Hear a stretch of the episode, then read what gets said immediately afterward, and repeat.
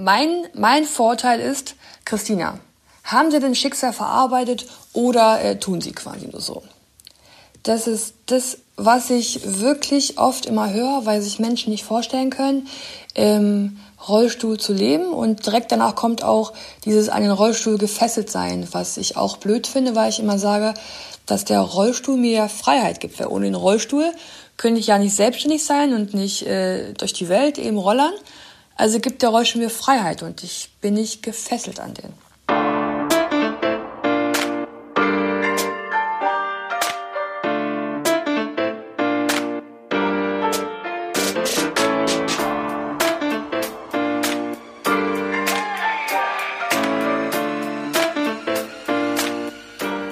Leute, was geht? Ich bin so froh, dass es wieder weitergeht hier.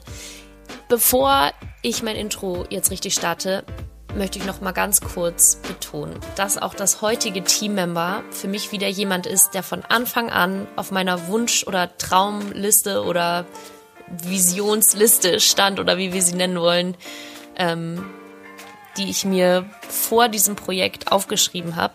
Und als wir gerade das Gespräch beendet haben, habe ich einfach einmal kurz laut in meiner kleinen Hutzelküche hier gerade gesagt, so Lisa, you did this. Das ist, das zahlt ein auf das Thema Stolz auf sich selber sein, weil wirklich, ich habe mir einfach nochmal vor Augen geführt, wie ich gestartet bin und was für geile Leute heute sich bereit erklären, mit mir ein Podcast-Interview über eine Stunde zu führen. Und über das Thema Stolz werden wir auch in unserem heutigen Talk reden. Wir werden auch das Thema Zufriedenheit sehr intensiv beleuchten und ganz interessant. Da freue ich mich schon drauf und bin sehr gespannt, wie ihr es findet. Und auch ganz besonders über Resilienz. Und hier kann man so unglaublich viel fürs Leben lernen von dem heutigen Teammember.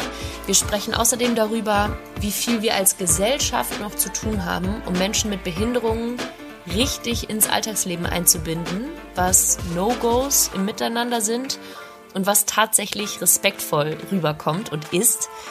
Meine Gesprächspartnerin heute ist für mich eine der heftigsten und bewundernswertesten Menschen und Athleten, die wir hier in Deutschland haben und auf die wir auch wirklich stolz sein können, um das Wort nochmal zu benutzen.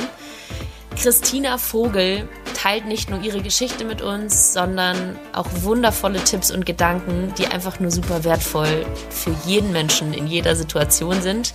Ich hoffe, ihr hört mit genauso viel Freude rein, wie ich Freude äh, empfunden habe, als wir das Ding aufgenommen haben. Danke, Christina, dass du so ein tolles Vorbild bist und natürlich jetzt auch ein Teammember. Wir sind so froh, dich, Powerfrau, in unserem Squad zu wissen. Also, let's go!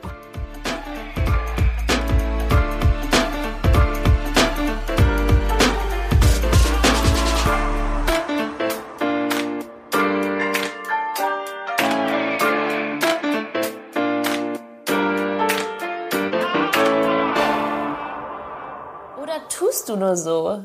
Das genau, wird dir nur so. unterstellt. Also das wäre eine, eine ziemlich krasse Lebensaufgabe, jeden Tag dann so zu tun, als ob es dir gut geht. Das ist ja, was impliziert wird, ne?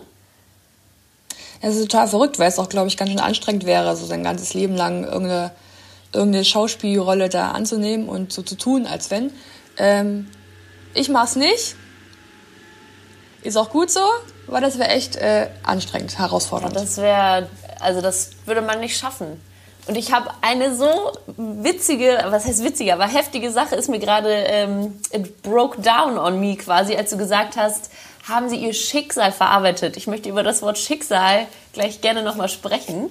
Ähm, aber bevor wir starten, ähm, musst du dich natürlich bitte nochmal vorstellen, so wie sich das gehört und bei mir im Podcast, damit die Leute auch wissen, welchen heftigen Gast ich hier an der Angel habe, ähm, läuft das immer so, Heftig. ja, sehr heftig.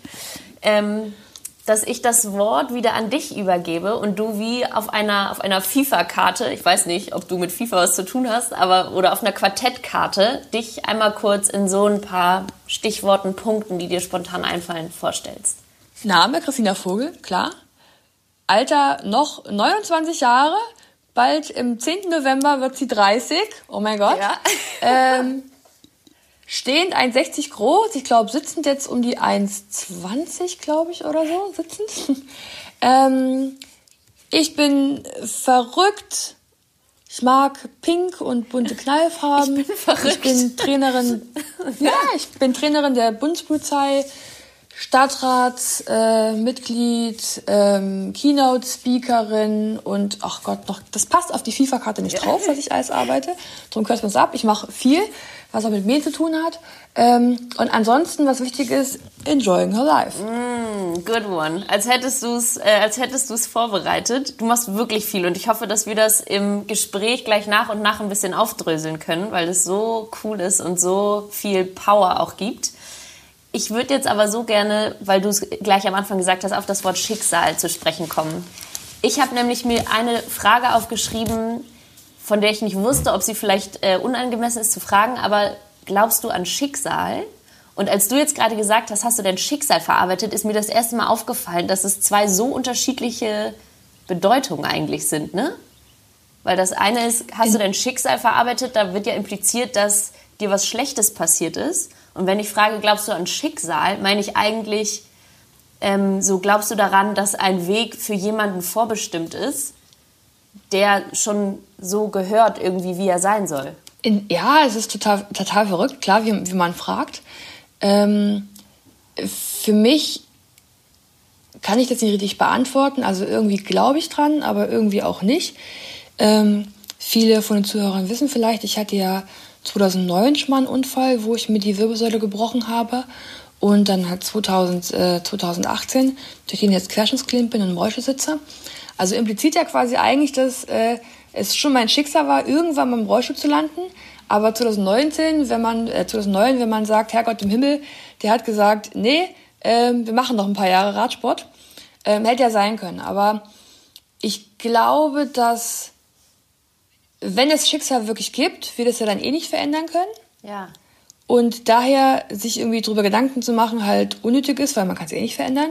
Aber versuchen einfach, das äh, hier und jetzt irgendwie für uns so angemessen zu gestalten, wie wir, wie wir glauben, weil ich der festen Überzeugung bin, dass wir vielleicht Vergangenes nicht ändern können oder was uns passiert ist, aber daraus ändern können, was daraus passiert. Also das Schicksal selbst in die Hand nehmen, ja, immer so weit ja, sind. Ja, voll.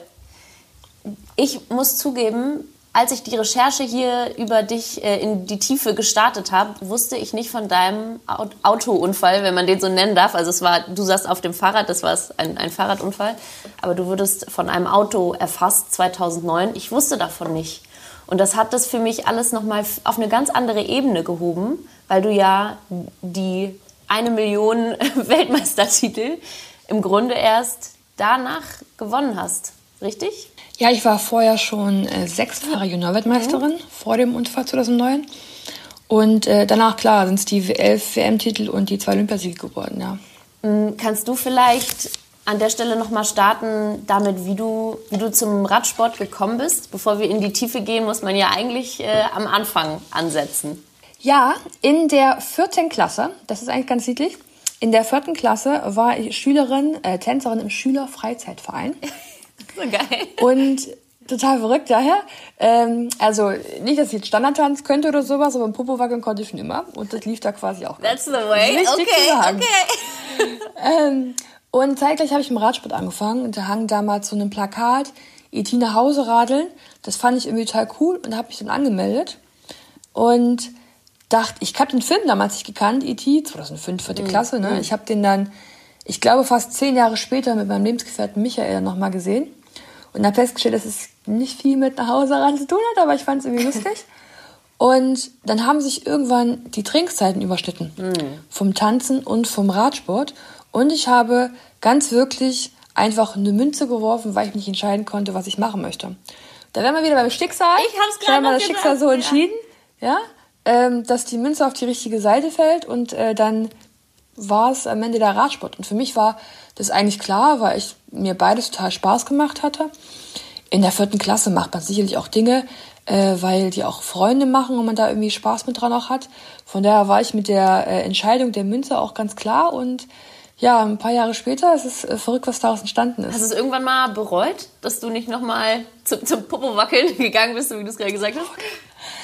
Naja, also Puppe konnte, konnte man ja im Club bei der WM-Feier quasi oh, auch ganz gut. Fair ne? point. So, so, so, ist ja nicht. Ja? Wie geil ist die Antwort. Aber, ja, aber ähm, nein, das, das passt schon. Also ähm, ich denke nicht, dass ich dann irgendwann mal professionelle Tänzerin geworden wäre. Ich hätte dann vermutlich meinen Realschulabschluss gemacht in, in Sommerda, wo meine Eltern wohnen und ähm, hätte dann mit dem Leistungssport nicht mehr viel zu tun gehabt. Von daher bin ich eigentlich schon froh, dass ähm, die Münze so gefallen ist, wie sie gefallen ist. Du hast gerade auch noch gesagt, dass man in der vierten Klasse, also ich finde es schon krass, dass du solche Entscheidungen triffst in der vierten Klasse. Ich glaube, ich habe einfach weitergemacht, bis es irgendwann, bis es einfach nicht mehr ging. Ähm, dass man sich auch sehr daran orientiert, was die anderen machen. Ist denn war da eine größere Rad-Community? Weil ich habe auch noch mal so nachgedacht. Ich habe äh, selber Leistungssport gemacht, immer viel mich mit Athleten umgeben, aber ich kenne null Radfahrprofis. Dann kennst du jetzt ja, die erste. richtig, richtig. ähm, gut, ich sag mal, in der vierten Klasse kann man auch nicht von Radfahrprofis ja, sprechen, ja. weil man macht das, man macht das halt einfach nur, wenn man Spaß hat. Und äh, ja, in meiner Klasse haben dann ähm, drei angefangen, Radsport zu machen aus meiner Klasse. Und ähm, das war halt irgendwie cool. Und man hatte halt dann was, was man irgendwie teilen kann, halt auch, gell? Und äh, meine größere, meiner kleineren Schwester, ich habe drei jüngere Schwestern. Also die älteste meiner jüngeren Schwestern, ja. die hat damit mir begonnen. Und dann kann man ja gewisse Dinge auch erstmal teilen. Und ich glaube, es ist okay so am Anfang, weil, wie gesagt, in der vierten Klasse, nee, nee. Ähm, außer Turnen, kenne ich da keine Sportart, die da wirklich so, so früh anfangen muss, so professionell auch zu sein. Und es ist ja auch okay, wenn man Dinge macht, weil sie einem Spaß machen und man da Faszination und Leidenschaft dafür entwickelt. So war das bei mir jedenfalls. Und wenn das kommen soll, dann so nach und nach sich das immer mehr in Richtung Leistungssport auch entwickelt, auch orientiert und ähm, das Umfeld auch strukturiert. Aber ich sag mal, in der vierten, fünften Klasse, dir kommt noch so viel Stress und so viel, so viel Disziplin, die wir im Alltag später im Erwachsenenleben haben müssen. Das müssen wir nicht in der Grundschule. Nee, sowas auch äh, gar nicht so gemeint, sondern mehr ähm, ja. einfach, wo, wo kam der Impuls noch her? Und ähm, aber vielleicht kannst du ja noch mal kurz so ein bisschen den Switch machen. Wie würdest du denn die, die Radler-Community äh, jetzt im Erwachsenenleben quasi beschreiben? Weil ich finde auch so, jede, jede Sportart hat so einen eigenen Charakterzug. Jeder so ein eigener Klüngel ein bisschen. Wie sind die Radler? Das, das stimmt ja natürlich quasi. Eine lustige Anekdote äh, in der Bundespolizeiausbildung, weil ich bin ja auch ähm, Bundespolizistin yes. und habe eine Sportfördergruppe durchlebt. Und ich hatte in meiner Klasse immer eine Judoka. Mhm. Und äh, Judokas sind ja total Kontaktsportler, also die kennen ja äh, sehr nah beieinander zu sein halt eben. Und ich weiß noch, dass sie einfach immer einen Schritt zu eng an mir gelaufen ist. Ah. Also an, ne? Immer einen Schritt ich zu nah. So was du so als Komfortzone ja. ne, empfinden würdest, war sie immer einfach einen Schritt, einen Schritt zu nah, wo ich immer sagte, denk dran, die war da gar nicht böse, die wusste, sag Bescheid, wenn das wieder ist, wo ich immer sagte, denk dran, bitte einen Schritt, gib mir irgendwie Raum, so einen Schritt mehr, einen Schritt mehr. Das war dann irgendwie so der Running ja. Gag. Also so, das stimmt, jede, jede Disziplin, aber die Radsportler, aber keine Ahnung, ich weiß es nicht. Irgendwie äh, es ist schwierig, sich selber irgendwie so zu, äh, zu sagen, was so äh, die, die, die der, verrückten Dinge der Vibe sind. ist. Also so verrückt muss es ja, ja gar nicht also sein. Ich würde jetzt zum Beispiel sagen, die bei den Hockeyspielern ist es schon so, ich komme aus der, aus der Hockeyfamilie, so man bleibt schon sehr eng zusammen und lässt nicht unbedingt Leute, die nicht auch spielen, mit in die Gruppe irgendwie und ja, bleibt irgendwie sehr unter sich und ähm, ja, also so das würde ich sagen. Und man, man trinkt immer viel. ja, das gehört auch aber ich glaube, das, das können alle Sportler ja. gut, wenn es drauf ankommt. Ne? Ähm, also gut, ich glaube, wenn, wenn man es vielleicht breiter fasst und nicht nur die ähm, nicht nur die Bahnradsport-Community, sondern die Radsport-Community im Allgemeinen, sind wir, glaube ich, relativ offen, weil irgendwie es schön ist, die Faszination am Radsport zu teilen. Weil die hat einfach auch so viel. Die hat Geschwindigkeit und Kurvendruck, die hat äh, Gravelbike und Natur, ne, die hat das Downhill-Fahren, die hat auch einfach das ganz normale, ich gehe und mache ein bisschen Hiking, ich gehe und genieße die Natur und äh, versuche neue Plätze irgendwie rauszufinden. Und äh, wir teilen da ganz, ganz sehr viel auch auf alle Fälle. Ähm, aber ich denke auch, dass ähm, die Faszination im Winter bei Schnee und Regen da rausgehen zu können, zu müssen äh, und da äh, genießen, Fahrrad zu fahren, das ist, glaube ich, auch das weiß ich nicht, ob jede Sportart das freiwillig machen würde. Ja, wahrscheinlich nicht jede. Du hast gerade in einem Nebensatz erwähnt, dass du Beamtin der Bundespolizei auch bist. Vielleicht kannst du ja mal ein bisschen auf deinen Alltag äh, so eingehen. Und ich habe auf deiner Homepage ein ganz interessantes Zitat äh, rausgepickt. Und zwar hast du da betont, wie dankbar du für diesen Arbeitgeber bist, weil er dich nämlich während deiner aktiven Laufbahn sehr unterstützt hat und dir viel Freiraum gegeben hat, um dein, um dein Training äh, wahrnehmen zu können und die Disziplin und die Professionalität an den Tag zu legen, die eben äh, benötigt wird. Und ähm, das jetzt auch immer noch tut, um dich zu finden. Das fand ich so schön. Ja, die Spitzensportfördergruppe der Bundespolizei kennt vielleicht viele auch sowas wie die Bundeswehr oder viele Landespolizeien haben mittlerweile auch so ein ähm, System. Wir machen die Ausbildung als Polizeivollzugsbeamte gestreckter. Normalerweise geht es im Bund äh, zweieinhalb Jahre komplett. Das kann man als Leistungssport natürlich ja. nicht leisten, ähm, so, so viel zu studieren und zu machen und dann nebenbei auch Höchstleistungen äh, zu, zu absolvieren. Ähm, deswegen machen wir sie auf vier Jahre mit, mit Freistellungsanteil und mit Ausbildungsanteil. Und wenn man fertig ist nach den vier Jahren, ist man eine voll ausgebildete Polizeiverzugsbeamte und ist dann in der hundertprozentigen Beauftragung des Sports. Das heißt, wenn ich nach den vier Jahren Schulbrück, Schulbankdrücken fertig bin, bin ich mal Polizeimeisterin, mache dann im Jahr ein, vier, ein einmonatiges Praktikum, wo ich wirklich an die Dienststellen gehe und äh, wirklich, wirklich arbeite. Und der Rest der elf, des Jahres, der elf Monate, ähm, mache ich ja meinen Sport. Also ich bin beauftragt, meinen Sport zu machen. Mein Sport ist mein Dienst. Mit natürlich ein paar Auflagen, dass man immer auch die Bundespolizei repräsentieren muss, ab und zu mal ein E-Learning machen muss, dass man auch in, oh, den, cool. in den Gesetzesänderungen auch dabei ist, dass man, wenn man dann wieder raus auf die Straße geht, nicht wie ein Friseur rumläuft. das ist umgangssprachlich. Also ähm, dass man halt weiß, was man da tut, mhm. weil äh, man, wie gesagt, immer auch in Grundrechte teilweise auch eingreifen muss. Man muss wissen, dass das alles rechtlich sauber ist, was da ist, dass man halt immer auch fit bleibt. Ähm, aber unter Bezahlung der vollen Bezüge, weil mein Dienst ist mein Sport mit Krankenversicherung, Rentenversicherung, alles, was mit dazugehört, was natürlich schon was äh, sehr, sehr Leckeres ist. Also, wie sagt meine Schwiegermutter immer, die Jacke eines Beamten ist nicht besonders lang, aber im Winter doch sehr warm. So, und das fand ich immer sehr gut. Meine Schwiegermutter ist Steuerberaterin, äh, Vielleicht Ehrlich? kommt es daher. Mir persönlich hat ähm, ähm, der Vergleich mit Essen, du hast gesagt, ist sehr lecker. Ich bin ein Snacker. Das hat mir noch besser gefallen. ja.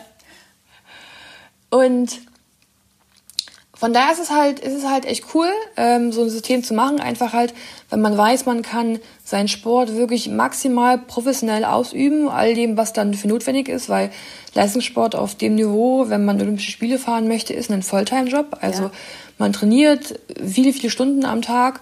Dazu gehört quasi auch noch Physiotherapie, ähm, Besprechung mit dem Trainer über Trainingspläne. Bei uns ist es Taktik schauen, Planung, wie die Saison weitergehen soll. Also ähm, das ist viel als nur auf dem Fahrrad sitzen, äh, viel mehr als nur auf dem Fahrrad sitzen. Ja. Und von daher kann man das auf dem Niveau nicht, nicht, nicht, nicht betreiben, wenn man Vollzeit arbeiten muss. Und für mich war halt cool, nach meinem Unfall, es war ja ein Dienstunfall, ja. war ich ja ähm, am 26.06.2018 bei meinem Training gestürzt bin und deswegen querschnittsgelähmt bin, war es ein Dienstunfall. Viele kennen es vielleicht als BG-Unfall, so ähnlich kann man das, ähm, kann man das Berufsgenossenschaft. Ah, uh. Wenn man bei der Arbeit eben ähm, verunglückt, das ist so ein bisschen wie Berufsgenossenschaft, aber halt eben mit Dienstunfall und keine BG, weil ich ja Polizist ja. bin. Und von daher ist es halt schon echt cool, weil ich denke, wenn man sich privat versichert ähm, oder krankenversichert, dann hat, denkt man an vieles, aber halt eben nicht an, ähm, an Querschnittsgelähmtheit und an Rollstuhlversorgung und was damit auch mit dazugehört. Das heißt, ähm, ich bin schon ganz gut krankenversichert, ähm, wenngleich ich natürlich auch um viele Dinge kämpfen muss, weil bei dem Dienst, Dienst ist, Dienstunfall ist alles nicht ganz so geklärt wie bei der BG. Ah. Ähm, aber ich sag mal, ich kann nicht meckern, denn mein Bundespolizeipräsident Dieter Roman, der hat mir relativ offen gelassen, was ich in der Behörde mal machen möchte. Ich muss natürlich für mein Geld irgendwas ja, tun, ja, ja. klar. ne? Und ähm, ich habe dann wirklich lange meine Reha machen dürfen und mich finden dürfen, was mir Spaß macht und was nicht. Ähm, und äh, natürlich hätte ich mir nicht wünschen können, ich will jetzt irgendwie äh, Streife laufen oder will irgendwie äh, mit GSG 9 äh, ne, ja. äh, Mitglied, Mitglied werden. Also natürlich schon in den Möglichkeiten, die ich einfach auch habe und vorfinde, aber ähm, die Bundespolizei hat mich unterstützt, einfach auch meinen Weg in die Polizei wieder zurückzufinden und hat es eben auch. Und von daher war ich aber mit dem Leistungssport nicht wirklich fertig. Bin ja auch für den ZDF, ich kommentiere ja, ja auch. Ich arbeite immer noch im Radsport-Weltverband in Kommission cool. und mache da immer noch was. Aber ich fand irgendwie cool, Feedback zu geben. Es gibt so viele Dinge, die ich mir habe einfach selber arbeiten müssen und selber auch lernen müssen. Und ich denke und ich hoffe, dass die Athleten, die ich hier betreuen darf, das irgendwie abkürzen können. Dass mm. ich das, was ich halt selber lange irgendwie für mich rausfinden habe müssen, denen früher mitgeben kann. Und ob das nun hilft, dass sie schneller erfolgreicher werden, I don't know. Aber ich kann sie ja ähm, so unterstützen. Und drum macht es mir Spaß. Ich finde mich da gerade, bin gerade dran, die Trainer A-Lizenz zu machen. Ich hoffe, dass ich sie im November abschließen und äh, ne, also dass, dass die Prüfung Bestimmt. bestehen werden können, hoffentlich. Und dann hoffe ich, dass ich 2021 dann das Trainerstudium beginnen kann, das Trainerdiplomstudium hm. in Köln dann. Aufregend. Kannst du vielleicht noch mal ein bisschen in die, in die Alltagstiefe gehen quasi, bevor wir hier auf ah, ja. Aufnahme gedrückt haben, meintest du schon, ja, und dann fahre ich dahin und dann fahre ich wieder zurück und äh, es wird der Befehl. Und ich war so, okay, krass. Ja, die Bundespolizeiausbildung, die geht vom September bis Februar ungefähr. Ähm, und da sind die ganzen Athleten natürlich hier in Stützpunkt in Kienbau, das in der Nähe von Berlin, im Speckel von Berlin ist. Da gibt es, ich glaube, der größte Bundesstützpunkt in Deutschland überhaupt. Und die Wintersportschule ist in Bad Endorf, das ist in der Nähe von Rosenheim. Das sind mhm. die hm. Wintersportler der Bundespolizei. Und während die hier sind, müssen die natürlich von mir betreut werden. Also die haben weiterhin ihre Heimtrainer und ihre Bundestrainer. Und ich gucke, dass die ganzen Pläne zusammenpassen, ähm, dass es eben auch Quantität und Qualität auch mhm. passt. Und versuche natürlich ein bisschen Empfehlungen auch zu geben. Aber ähm, es ist nicht so, dass ich für alle komplett Trainer, Trainingspläne alleine schreibe, weil die Heimtrainer kennen die halt besser und die wissen auch, ähm, wie die Jahresziele halt einfach auch, ne, die haben ja einen Plan und äh, wenn man einen Plan hat, man einen Plan, klar. Und wenn jemand anderes kommt und sie so zu viel Salz in die Suppe schmiert, so viel Köche von der mit dem Brei, ähm, dann passt es nicht. Also ich gucke schon, dass die Handschrift da irgendwie reingeht, aber dass einfach die ähm, Athleten im Prinzip gut betreut sind. Und äh, heute ist zum Beispiel so, wir nehmen jetzt diesen schönen Podcast yes. auf.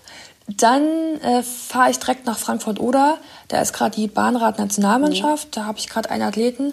Ähm, dann wollte ich ein bisschen gucken und mit dem Bundestrainer ein paar Dinge absprechen, weil er dann jetzt bald einen Wettkampf fahren soll, wie das passt und nicht passt. Ähm, in die Ausbildung aber rein, dass er nicht vergisst, dass die auch Ausbildung haben, dass es nicht auch ein großer Punkt ist.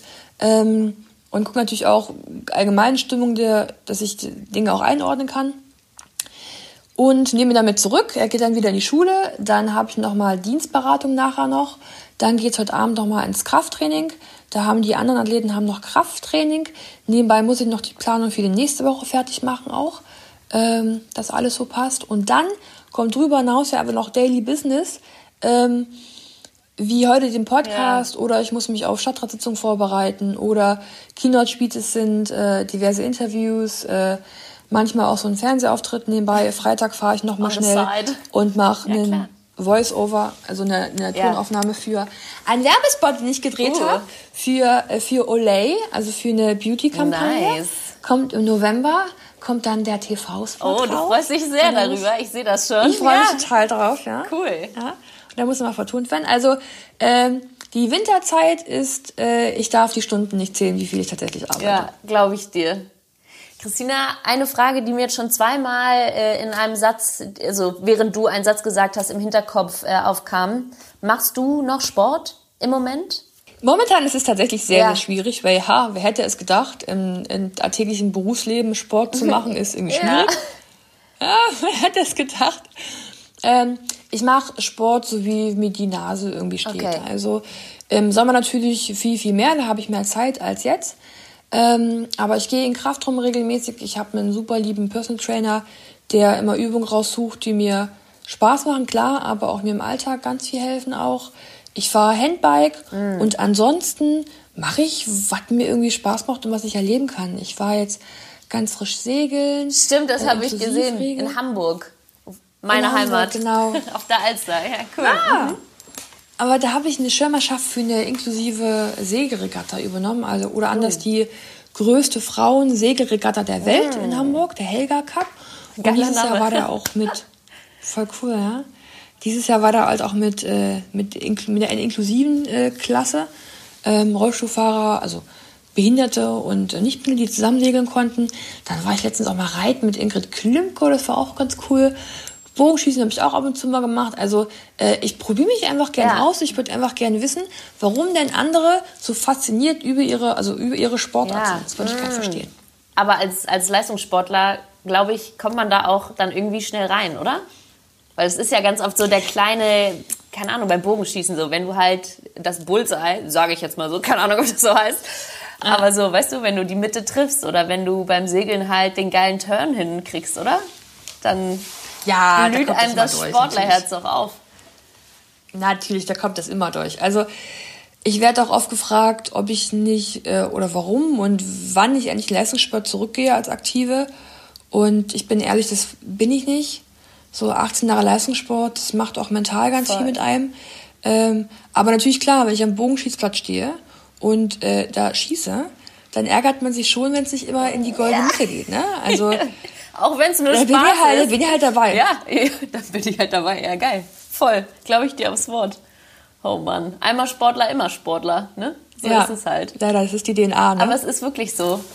Und jetzt hast du gerade gesagt, 18 Jahre Leistungssport macht mental ganz viel mit einem. Und ich unterschreibe das sofort. Und trotzdem da kann ich jetzt natürlich nur von mir persönlich sprechen, aber habe ich immer wieder, ähm, vor allem jetzt auch während Corona, wo Corona meinen Job völlig über den Haufen geworfen hat. Ne? Ich saß da auf einmal ohne Engagements. Ich bin tatsächlich umgezogen, weil das alles nicht mehr äh, hingehauen hat. So, es ist alles passiert. Ähm, und dann saß ich da und habe mich echt ganz oft gefragt, so, was muss eigentlich passieren, damit man zufrieden ist? Was muss eigentlich passieren, damit man nicht nur so zu sich selber sagt, so ja, ich bin dankbar, sondern das auch wirklich so fühlt. Und wenn ich jetzt dich angucke und du hast, ich wirklich, es sind so viele Titel, kennst du es, wenn du so einen Wikipedia-Artikel liest und irgendwann so alles durcheinander bringst, ja, schon wieder gewonnen, schon wieder gewonnen. Keine Ahnung, du hast elf Weltmeistertitel, bist, glaube ich, sechsmal Europameisterin, zweimal Olympiagold, einmal äh, Bronze, bestimmt habe ich was vergessen. Ähm, wie gehst du mit dem Thema Dankbarkeit um? Weil es ist ja so, es gibt so viele Möglichkeiten. Es gibt so viele Optionen, es gibt so viele Sachen, die man machen kann in seinem Leben. Und Dankbarkeit ist so für mich eigentlich der Kern. Weil nur wenn du glücklich bist und in dir ruhst, das gehört ja so dazu, kannst du wirklich genießen und so wie du gerade gesagt hast oder vorhin am Anfang so das Beste aus der Situation machen, in der man sich gerade befindet. Das Schicksal selber in die Hand nehmen. Das ist eine wahnsinnig gute und total philosophische Frage. Ein bisschen philosophisch, auch, ja. aber ja, also ja. Mindset, aber Mindset ist auch ein bisschen philosophisch. Ja. Und ich würde so gerne unseren Zuhörerinnen, Hörern was an die Hand geben, was auch ein bisschen ins Herz geht. Ich, es klingt natürlich verrückt, aber ich hatte ja, wie gesagt, 2018 einen Unfall aufgrund dessen ich querschnittsgelähmt bin und im Rollstuhl ja. sitze. Und eigentlich das Leben, wie ich es kannte, nicht mehr so fortführen könnte. Also klar, ich war Leistungssportler im Radsport, da braucht man bekannterweise Beinfunktion. Ähm, war auf dem Weg, mich für die Olympischen Spiele 2020 in Tokio zu qualifizieren. Damals war ja, das noch so. ähm, und äh, war ja eigentlich auf dem Hoch, Hoch meiner Karriere. Und habe aber trotzdem das nicht so gesehen. Ähm, oh. Denn ich bin jedes Mal von der Weltmeisterschaft nach Hause gefahren und habe immer gesagt, das war das letzte Mal, ich werde nie wieder Weltmeister. Und ich habe keine Zeit gehabt, irgendwie dankbar und stolz auf mich zu sein, weil ich mich so getrieben habe gefühlt, Krass. immer zu müssen. Ähm, und wenn dann das Team dir nicht mehr so richtig gratuliert, weil ah, mal wieder Gold und das ist ja eigentlich ganz klar. Also wenn man von dir irgendwann Gold als Minimalziel voraussetzt, ob das die Presse ist, das Team ist, du selber bist irgendwie, dann wirst du viel von zu Hause weg, das irgendwie auch gerne äh, Familie und Co. eben auch mitgeben möchtest. Ne? Also ähm, für mich war immer, ich muss. Und ich habe vergessen zwischenzeitlich, warum ich das gemacht habe. Und deswegen bin ich ganz dankbar, dass ich den Unfall hatte, weil ich jetzt wieder realisieren konnte, dass das die geilste Zeit in meinem Leben war. Ich das Privileg hatte, vor allem auch durch die Bundespolizei, klar, aber ich hatte das Privileg, das zu machen, was ich geliebt habe, wovon ich scheinbar auch ganz talentiert gewesen war. war okay, war okay. war okay, war okay. War gut. Aber ich habe ich hab was gemacht, was ich wirklich geliebt habe und da fast den Zone eigentlich täglich gespürt habe. Ähm, wenn ich es auch nicht so, so bei mir drin hatte. Und das hat mir der Unfall einfach auch beigebracht, dass es einfach wichtig ist, sich rückblickend auch Zeiten einzuarbeiten, zu geben, einfach auch durchzuatmen, zu reflektieren und einfach scheiße nochmal sich erlauben, stolz zu sein. Und das war ich nicht. Also ich habe mir keine Zeit gegeben, stolz zu sein. Für mich war es WM-Titel, klar gut, äh, weiter geht's. So. Ähm, und das ist total bekloppt. Und darum sage ich halt auch, dass Leistungssport über die Zeit auch was macht. Und wenn man ähm, eine Radrennbahn betritt und weiß, dass dich da gerade hunderte von Menschen angucken und voraussetzen, dass du heute Gold holst und dass die wissen, dass sie dich besiegen müssen, um Gold zu holen, ähm, dann ist das halt einfach auch schon was. Ne? Also äh, ich glaube, das kann man vielleicht irgendwie da so äh, ne, nachvollziehen. Ähm, und wenn, wenn du jetzt so sagst, du gehst in das Rennen als der ultimative Favorit irgendwann, jedes Mal. Das war persönlich irgendwie, also nicht, dass ich in jedes Hockeyspiel gegangen bin als der ultimative Favorit, ganz im Gegenteil, aber einfach ähm, so ja, beobachtet zu werden, hat mit mir was gemacht. Das hat Druck in mir ausgeübt. Und ganz oft äh, konnte ich dann nicht so performen wie im Training zum Beispiel. Mm, und nochmal als Gold Medaillenfavorit jedes Mal wieder reinzugehen, ist nochmal ein ganz anderes Ding für mich. Woraus ich folgere, dass du ein, ein mentales Biest sein musst, Christina. ähm, würdest du sagen, dass das einfach so, so lief oder dass es einfach so gekommen ist zu dir? Oder würdest du sagen, dass du dir das erarbeitet hast? Und wenn ja, wie? What's the trick? Teils, teils heißt ja so neumodern Resilienz. Mhm, ja? Ich liebe das Wort. Ähm, ich liebe das Wort. Ich glaube, man hat einen Teil hat man irgendwie in DNA und ich glaube, einen Teil ähm, erarbeitet man sich. Also es ist ja nicht so, dass ich auf die Welt gekommen bin und gesagt habe, ja klar, irgendwann Rollstuhl, ich mache das auf alle Fälle. Ähm, man wächst ja, man wächst in seine Aufgaben ganz einfach und ähm, ist ja bei vielen Dingen, dass irgendeine Herausforderung im Leben kommt und man nicht gedacht hätte, dass man es schaffen kann, dann sich dem aber stellt und äh, zack, man macht ja. das.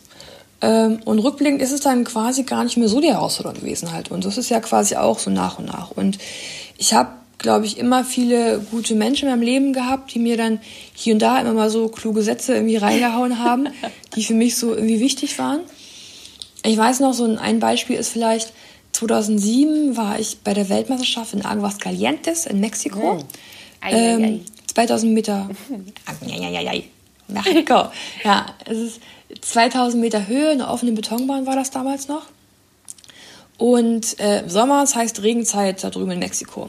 Und Regenzeit da drüben heißt, ähm, da kommt mittags, kommt immer eine Stunde Regen runter, was hier ungefähr wie Orkan ist. Wahnsinn, ich habe noch nie in meinem Leben so viel Regen gesehen. Und danach trocknet es ab und es ist vorbei. Das heißt aber über die Mittagszeit, wenn dann äh, irgendwie Training war, also Wettkampf war, was lange herauszögern, gucken, äh, warm fahren, äh, machen wir jetzt weiter oder eine halbe Stunde weiter. Ne? Und irgendwann sagte der Bundestrainer der Junioren damals zu mir, Christina, hier muss jeder heute damit klarkommen und wer am besten damit klarkommt, wird Weltmeister. Und das ist halt so, ich dachte, geiler Satz auch, geiler Satz. Und es ist so, sag so Sätze, die mir irgendwann mal so kluge Menschen mir gesagt haben, die ich mir für mich einfach total verinnerlicht habe, weil es ist ein total kluger Satz, weil der total stimmt ja. auch. Und für mich war halt klar, so ist es halt. Und so nehme ich das irgendwie mit allen Dingen, die einfach waren. Sicherlich, finde ich im Bahnradsport ist Kopf und Beine so 50-50. Mhm. Und ähm, wenn man dann da sitzt und weiß am Start, man kann nicht mehr, der Puls ist ganz hoch und Laktat geht in die fünfstellige ja. Bereiche schon rein, weil man einfach nicht mehr kann. Äh, ich aber immer sagte, wir müssen alle da durch, ich komme hier am besten durch und dann läuft das. Also ähm, deswegen sage ich ja, einen Teil kriegt man mit und einen Teil arbeitet man sich übers Leben einfach halt auch. Ja, war geil. Das war wirklich ein Satz, den du dir manchmal gesagt hast vom Start. Ja. Das ist ja. geil. Und das kann man auch schön auf andere Sachen, auf jede andere Sache eigentlich ähm, übertragen, ne? Auf, keine Ahnung, Vorträge im Job oder unangenehme Aufgaben im Job, auf die man keinen Bock hat oder so. Seltenst muss man da alleine durch. Wahnsinn. Und ich möchte noch ein bisschen vorspulen, dann nach 2009. Du hattest 2008, 2009, 2009 war der Unfall. Ähm, du lagst tatsächlich im Koma, deine Brustwirbelsäule war gebrochen, ähm, dein Gesicht äh, war zerschnitten, dein Kiefer war gebrochen. Also es war ein unglaublicher Unfall. Und du hast in einem anderen Interview gesagt, es war für dich sofort klar, du willst wieder zurück.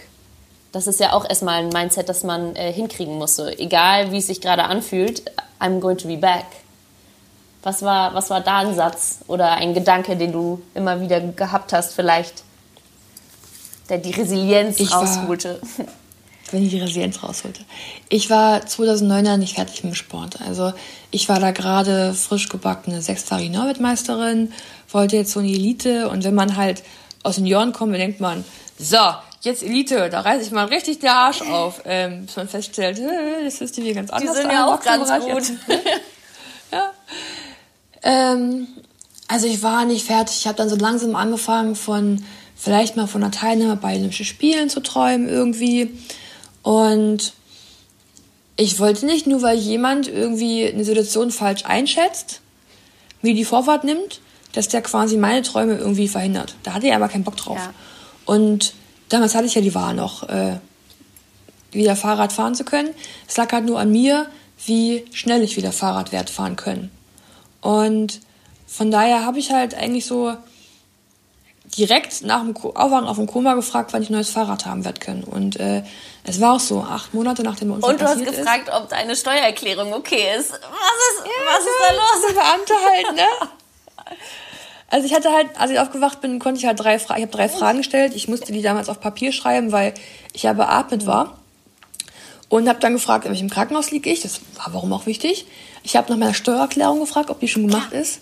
Beamten durch und durch. Ne? Und ich habe nach meinem neuen Fahrrad gefragt. Das waren so die ersten drei Fragen. Aufwachen nach zwei Tagen Kummer, die ich wissen wollte. Ich glaube, mein Lebensgefährte Michael, der dachte bestimmt, ich habe ja. eine Macke. Dann waren alle kurz so, okay, irgendwas, irgendwas ist auch im Kopf. Ja, bestimmt. Steuerberaterin. Ja, gut. Alright. Ähm, also du warst noch nicht fertig und gerade hast du ähm, nochmal dann auch gesagt, da hattest du noch die Chance. Ähm, du hast das in, ich habe vor allem das äh, Podcast-Interview Halbe Kartoffel gehört. Kann ich, kann ich mhm. sehr empfehlen. Cooler Podcast und du redest auch so cool offen und, und persönlich. Ähm, Du hast gesagt, du hattest schon, bevor der Unfall 2018 passiert ist, vorher irgendwie das Gefühl gehabt, du kannst das Ende deiner Karriere schon sehen. Natürlich hattest du es offensichtlich nicht dir so vorgestellt, aber ähm, du hattest schon mal mit dem Gedanken gespielt. Was hattest du denn da so im Kopf? Ja, natürlich. Also ich war ja 2018, 28 ähm, und unsere Sportart ist eine Maximalkraftständigkeitssportart. Das kann man ja nicht bis, äh, bis ein Ende machen. Ja. So Austauschsportarten gehen ganz, ganz lange. Ähm, aber vor allem als Frau in so einer Disziplin, das geht nicht so lange. Ähm, von daher war klar, dass so mit 30 plus minus so langsam das Karriereende so einläutet. Ja. Und ja, mit dem ganzen Druck und Verzicht und äh, trotzdem irgendwie ähm, unbesiegbar sein, also gefürchtet sein und trotzdem aufhören wollen. Also ich wollte nie aufhören und dann diejenige sein, wo man denkt, ja gut, Christina jetzt dran, hm, ein bisschen anstrengend, aber es passt schon. Ich wollte immer sein so, oh, jetzt kriegt Christina, verdammt. Also auf dem Punkt wollte ich immer aufhören. Und von daher war klar, dass so Olympische Spiele 2020, ähm, ein, zwei Jahre und dann wäre so mein Karriereende, denke ich, hätte ich dann mich mit anfreunden können mit 30, so 30, 32, den Dreh hätte ich gerne die Karriere beendet. So kam es natürlich ein paar Jahre eher, als ich das dachte. Äh, dachte, für mich geplant habe. Das ist mit Plänen halt manchmal. Ähm, aber von daher war ich halt damals, als ich, ich wusste das schon, als ich da mich das, der Notarzt weggefahren hat, ich wusste, ich werde nicht mehr laufen können. Für mich war das von vornherein klar. Ähm, und ich wusste auch, dass der Unfall so, so umfangreich und so intensiv ist, die Verletzungen daraus, resultiert haben, dass ich die Kraft, die ich damals 2009 hatte, nicht nochmal werde aufwenden können. Also ich wusste, dass wenn mir sowas Schlimmes passiert ist, dass ich diese Kraft einfach, da wieder zurückzukommen, nicht, nicht nochmal haben werd, werd können. Und äh, habe natürlich äh, recht, recht behalten.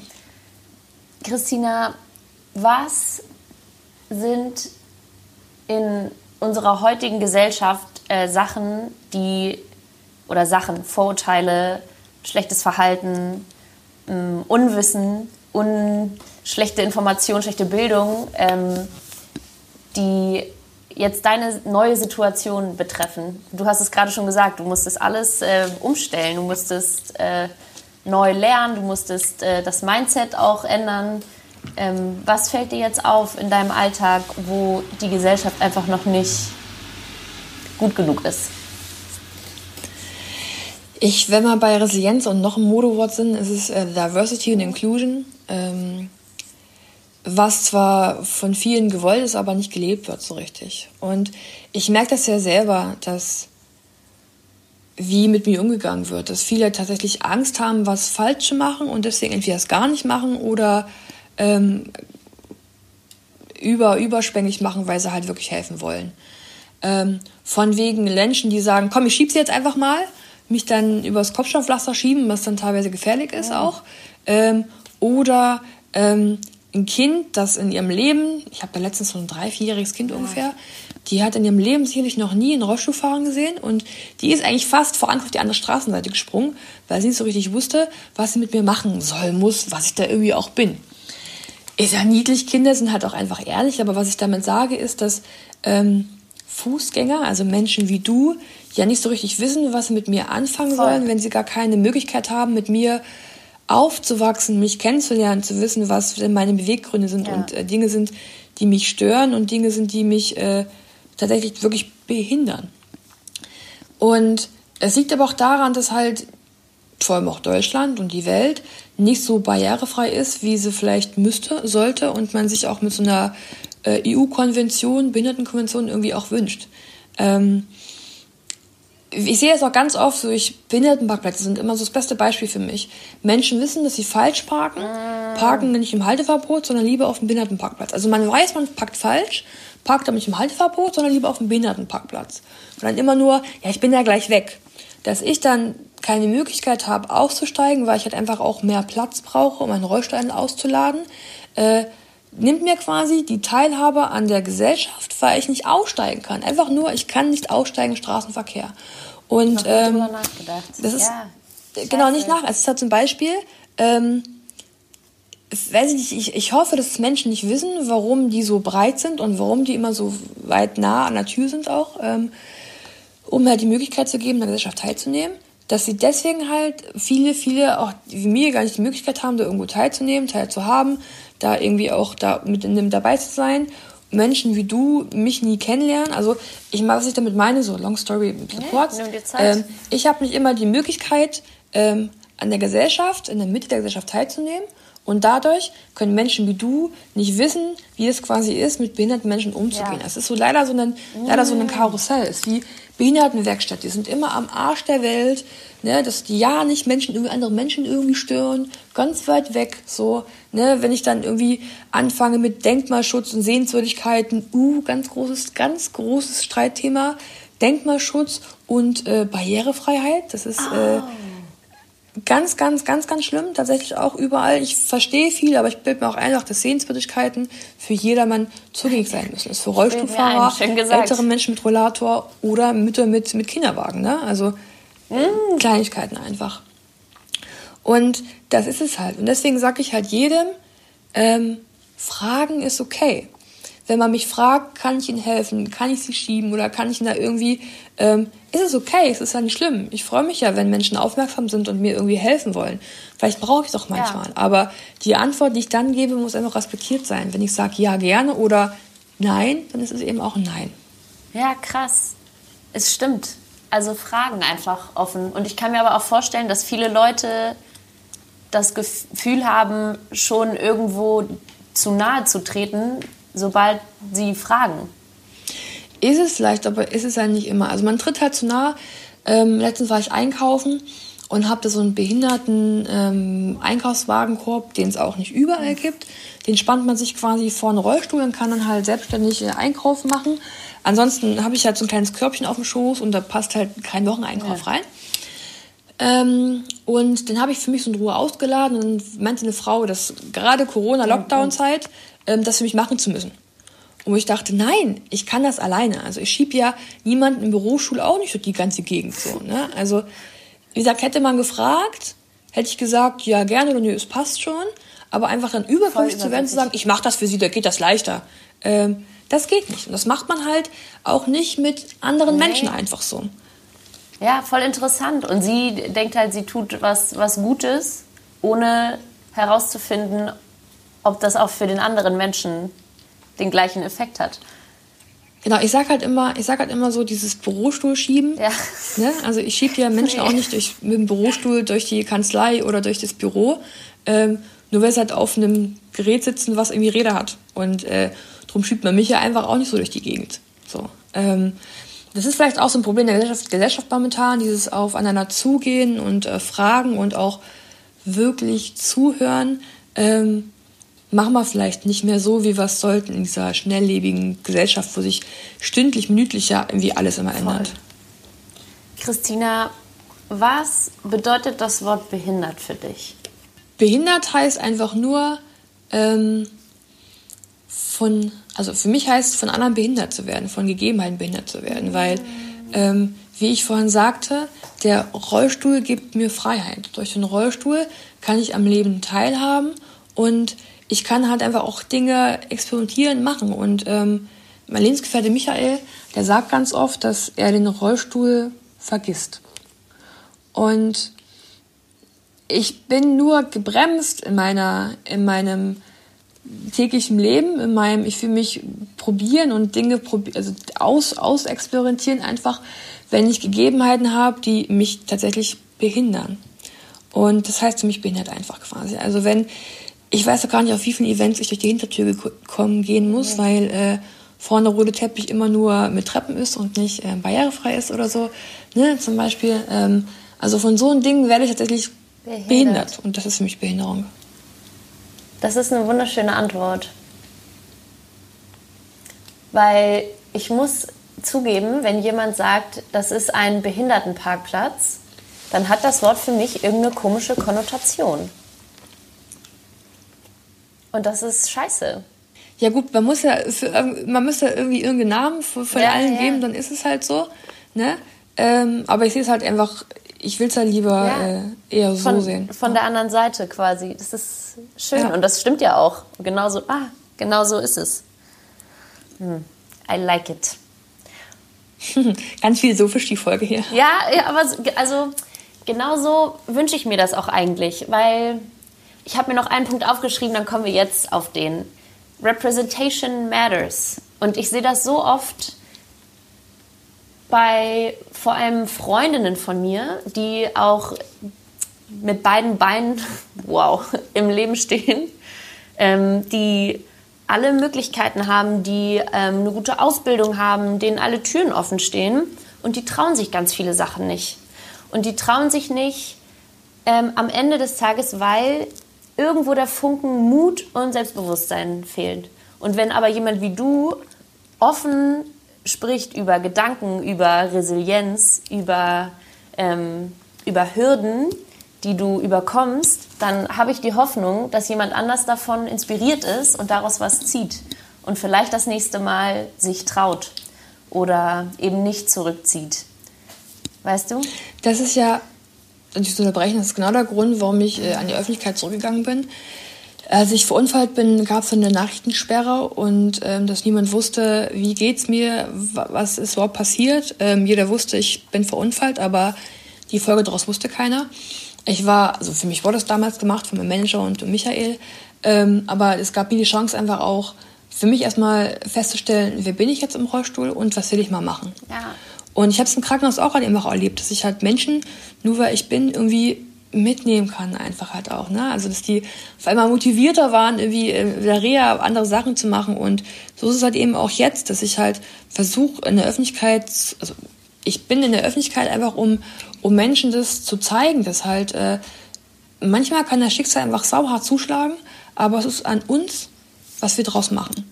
Und ich bin auch einfach auch ehrlich, ich, auch ich habe Scheißtage. Ne? Also ich will die, ich will die nicht verheimlichen, weil äh, die einfach zu uns dazugehören. Also nicht jeder hat jeden Tag Sonnenblumen ne, auf den Augen und gell, ist Einhorn, Glitzer, Glitzerpferdchen so. Aber es gibt auch manchmal, wo es einen einfach auch wirklich anpisst. Ja, ja. So.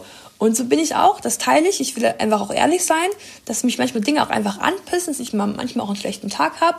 Ähm, aber es ist einfach, es ist okay, auch mal sich schlecht zu fühlen. Aber dann kommt es darauf an, wieder aufzustehen und weiterzumachen. Ja, und auch bei allen Frauen, die, wir Frauen sind viel zu schüchtern ne? auch.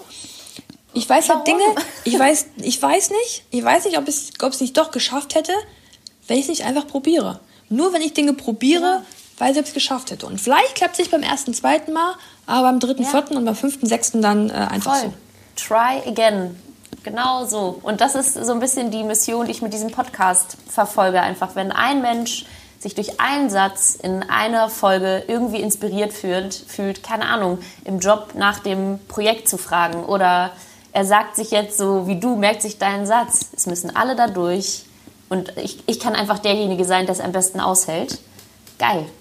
Also krass. Und du bist sicherlich auch ein Vorbild für Tausende von Leuten. Und ich würde aber gerne wissen, ob du auch ein Vorbild hast.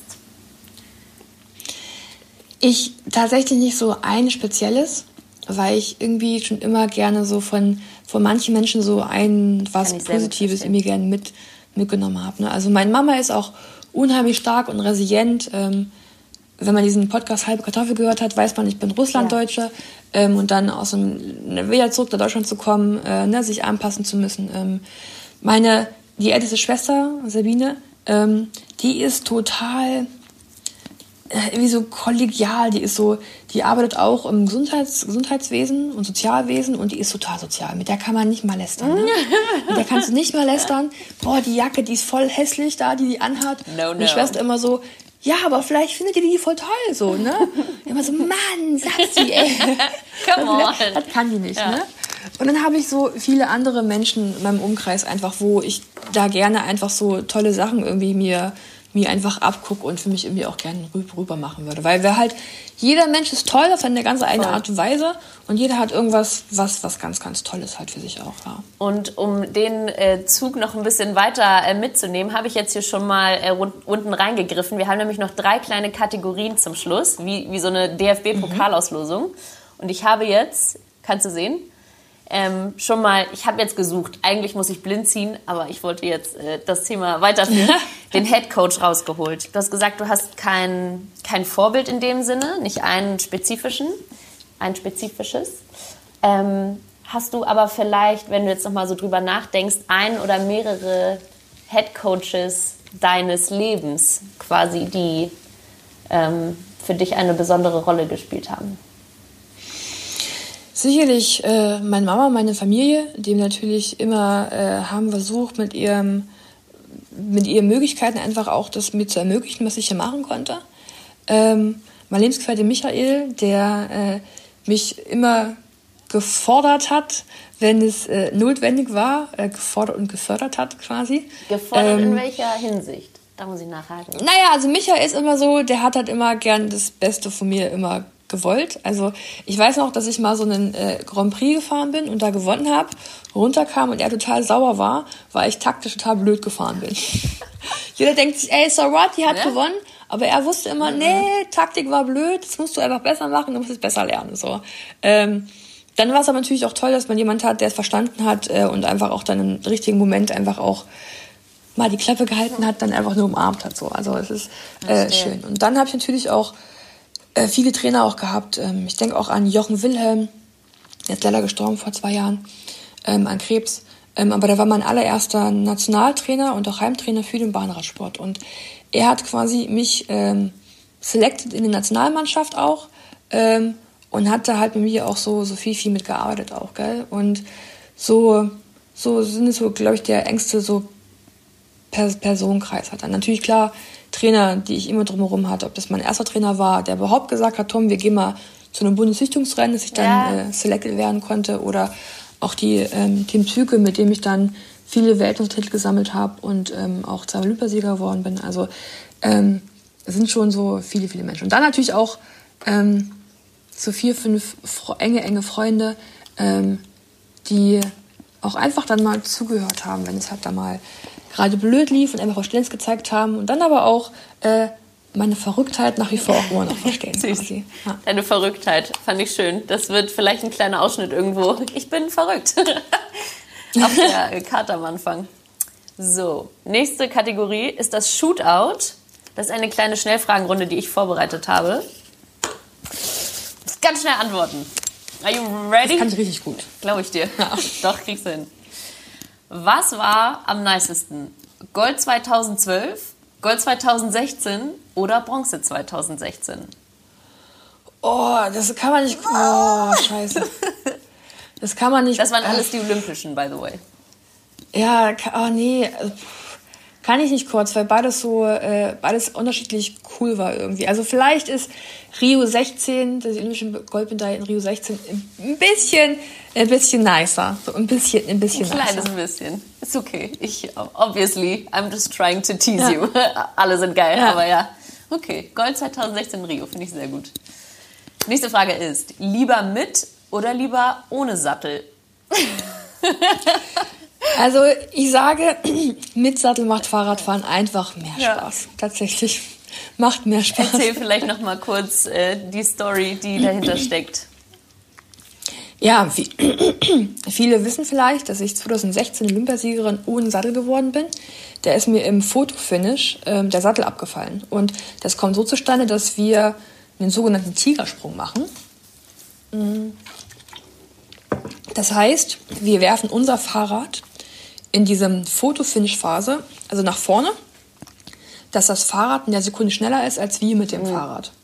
So, wenn man sieht man vielleicht diese Radsport, die sich dann so ganz, ganz lang machen, das Fahrrad ganz weit vordingsen. Ja, also ja, ja. ist ein Impuls, den man aus der Hüfte gibt, so Tigersprung mhm. das Fahrrad vorwirft. Und ich muss ähm, den Tigersprung meines Lebens gemacht haben, dass ich so weit hinten war von der Position, dass mir tatsächlich einfach der Sattel abgefallen ist. Und das klingt echt lustig, aber wir haben im Fotofinish eine Geschwindigkeit von über 60 km/h, so krass. Äh, eine Trittsequenz von über 140 äh, und wir fahren Fixed Gear. Das heißt, man kann nicht aufhören zu treten und also man kann auch nicht stehend fahren eigentlich. Also drum war das gar nicht so ungefährlich auch. Ich habe Kraft meiner Wassersuppe irgendwie da mehr Glück als Verstand gehabt, das Kraft da zu halten. Wassersuppe, das, das habe ich noch nie äh, gehört. nee, Kraft meiner Wassersuppe, nee. Geil, den notiere ich mir. Ich habe mich gehalten und tatsächlich wusste ich nicht, wer gewonnen hat. Und eine halbe Runde später dachte ich, warte mal, wer hat denn eigentlich gewonnen jetzt hier, ich oder die andere da? Und sah dann schon äh, Michael ganz jubelnd und schreien ja. und springen und mein Bundestrainer, da war klar, Alter, ich habe gerade ohne Sattel gewonnen. So Radsportler ohne Sattel, das ist äh, verrückt. Geil. Geschichten, die das Leben schreiben, Christina. Ja. Nächste Frage ist, wird einem bei elf Weltmeistertiteln irgendwann langweilig? Nee. Süß. Einem äh, wird nicht langweilig, weil jede, jede Medaille hat sie eine ganz, eine ganz, ganz eigene Geschichte. Mm. Jede, jede einzelne. Glaube ich dir aufs Wort. Lieber eigene Barbie oder eigenes Buch? Ja, ja. beides.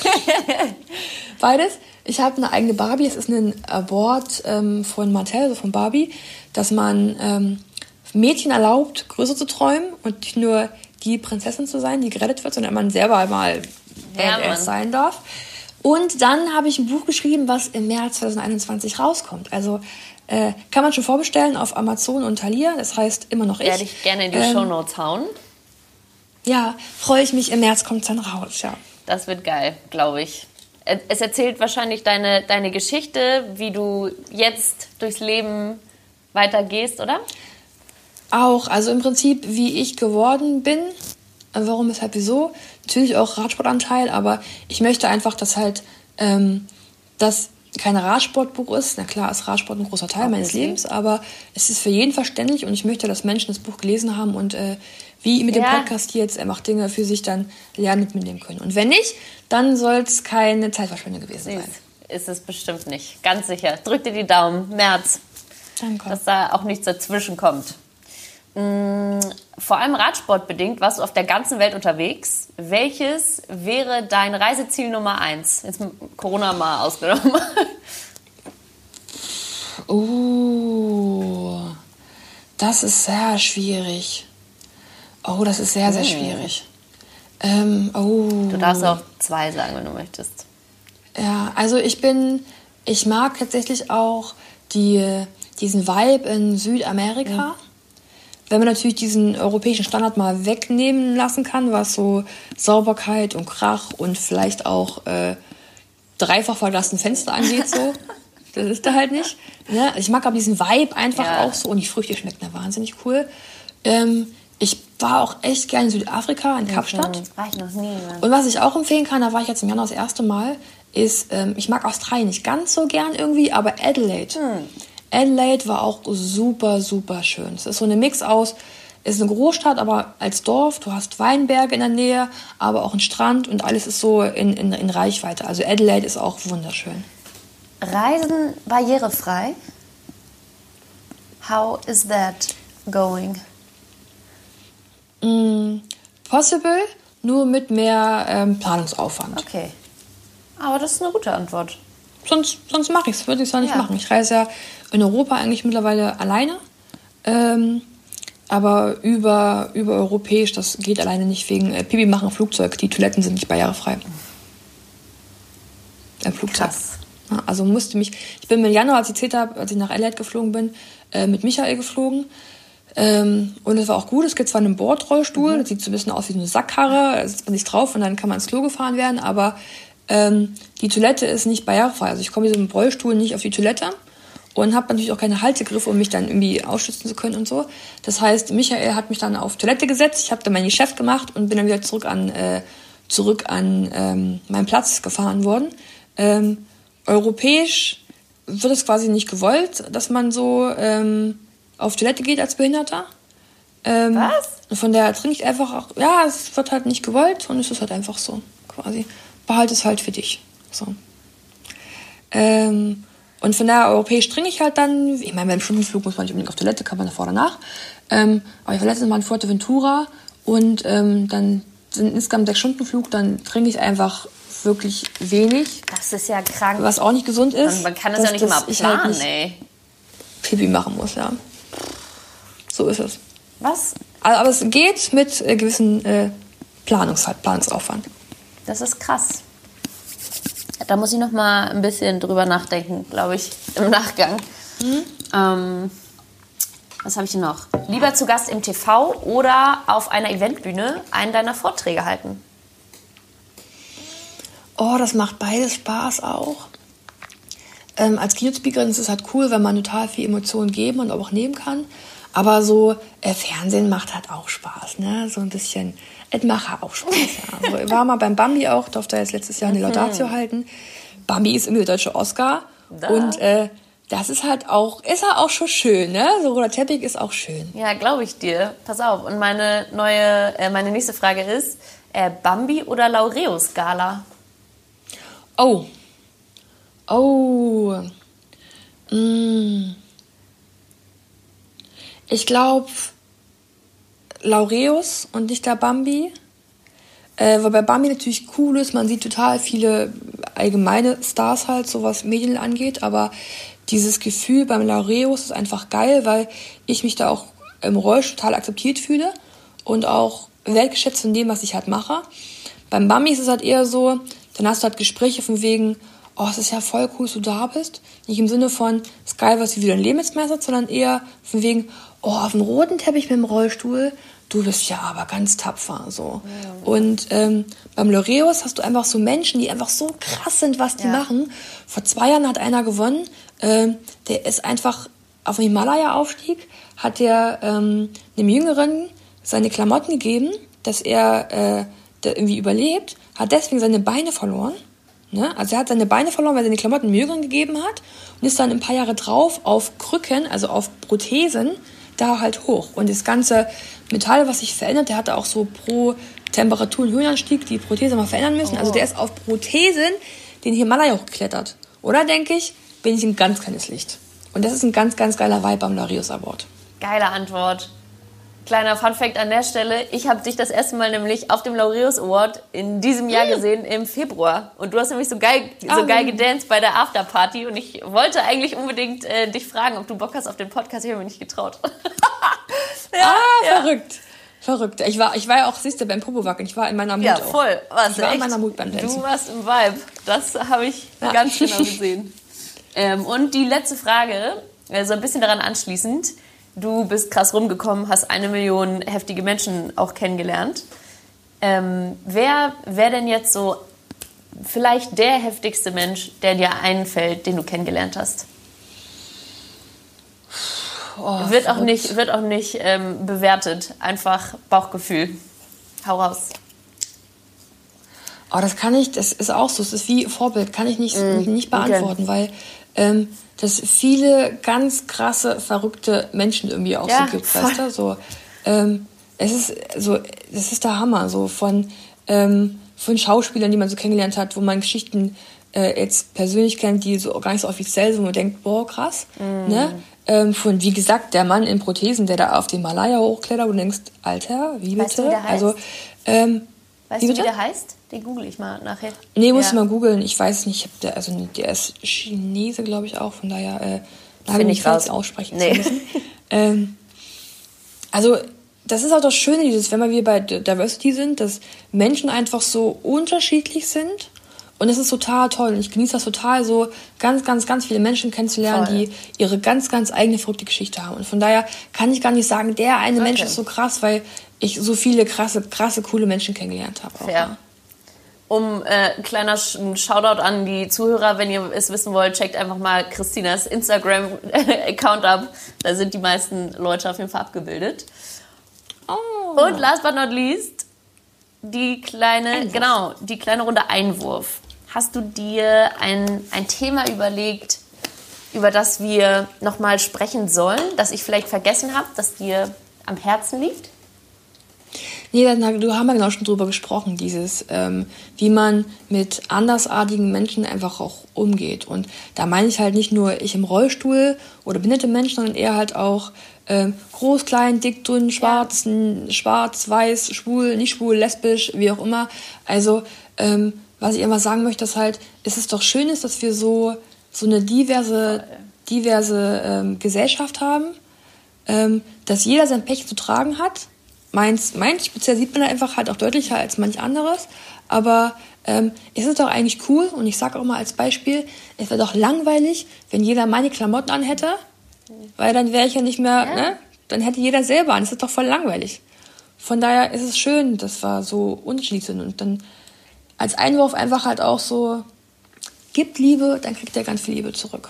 Voll. Oh, das ist wunderschön, Christina. Und einfach so offen sein und eben einfach Menschen mit einem reinen Herzen begegnen und fragen ja. und sich trauen und davon ausgehen, vielleicht einfach mal ein bisschen mehr darauf vertrauen, dass die Menschen gut sind. Ich bin der festen Überzeugung, dass sich alles im Leben irgendwie auch schon, dass sich alles im Leben irgendwie richtet. So, ja. da, äh, es ist so, vielleicht war ich mal als Athlet immer so ein totaler Pessimist, weil ich gesagt habe, ich werde nie wieder Weltmeister, ich muss ganz, ganz viel ja. dafür machen, aber ähm, ganz am Ende bin ich der festen Überzeugung, dass sich alles schon, schon richtet, wenn man irgendwie so, wenn man dran glaubt. So. Also ich glaube voll irgendwie ins, ins, Gute, ins Gute im Leben. Wunder, wunderschön. Ich danke dir unfassbar für diese Zeit, für deinen Input, für auch die philosophischen Antworten, die ich ähm, sehr zu schätzen weiß.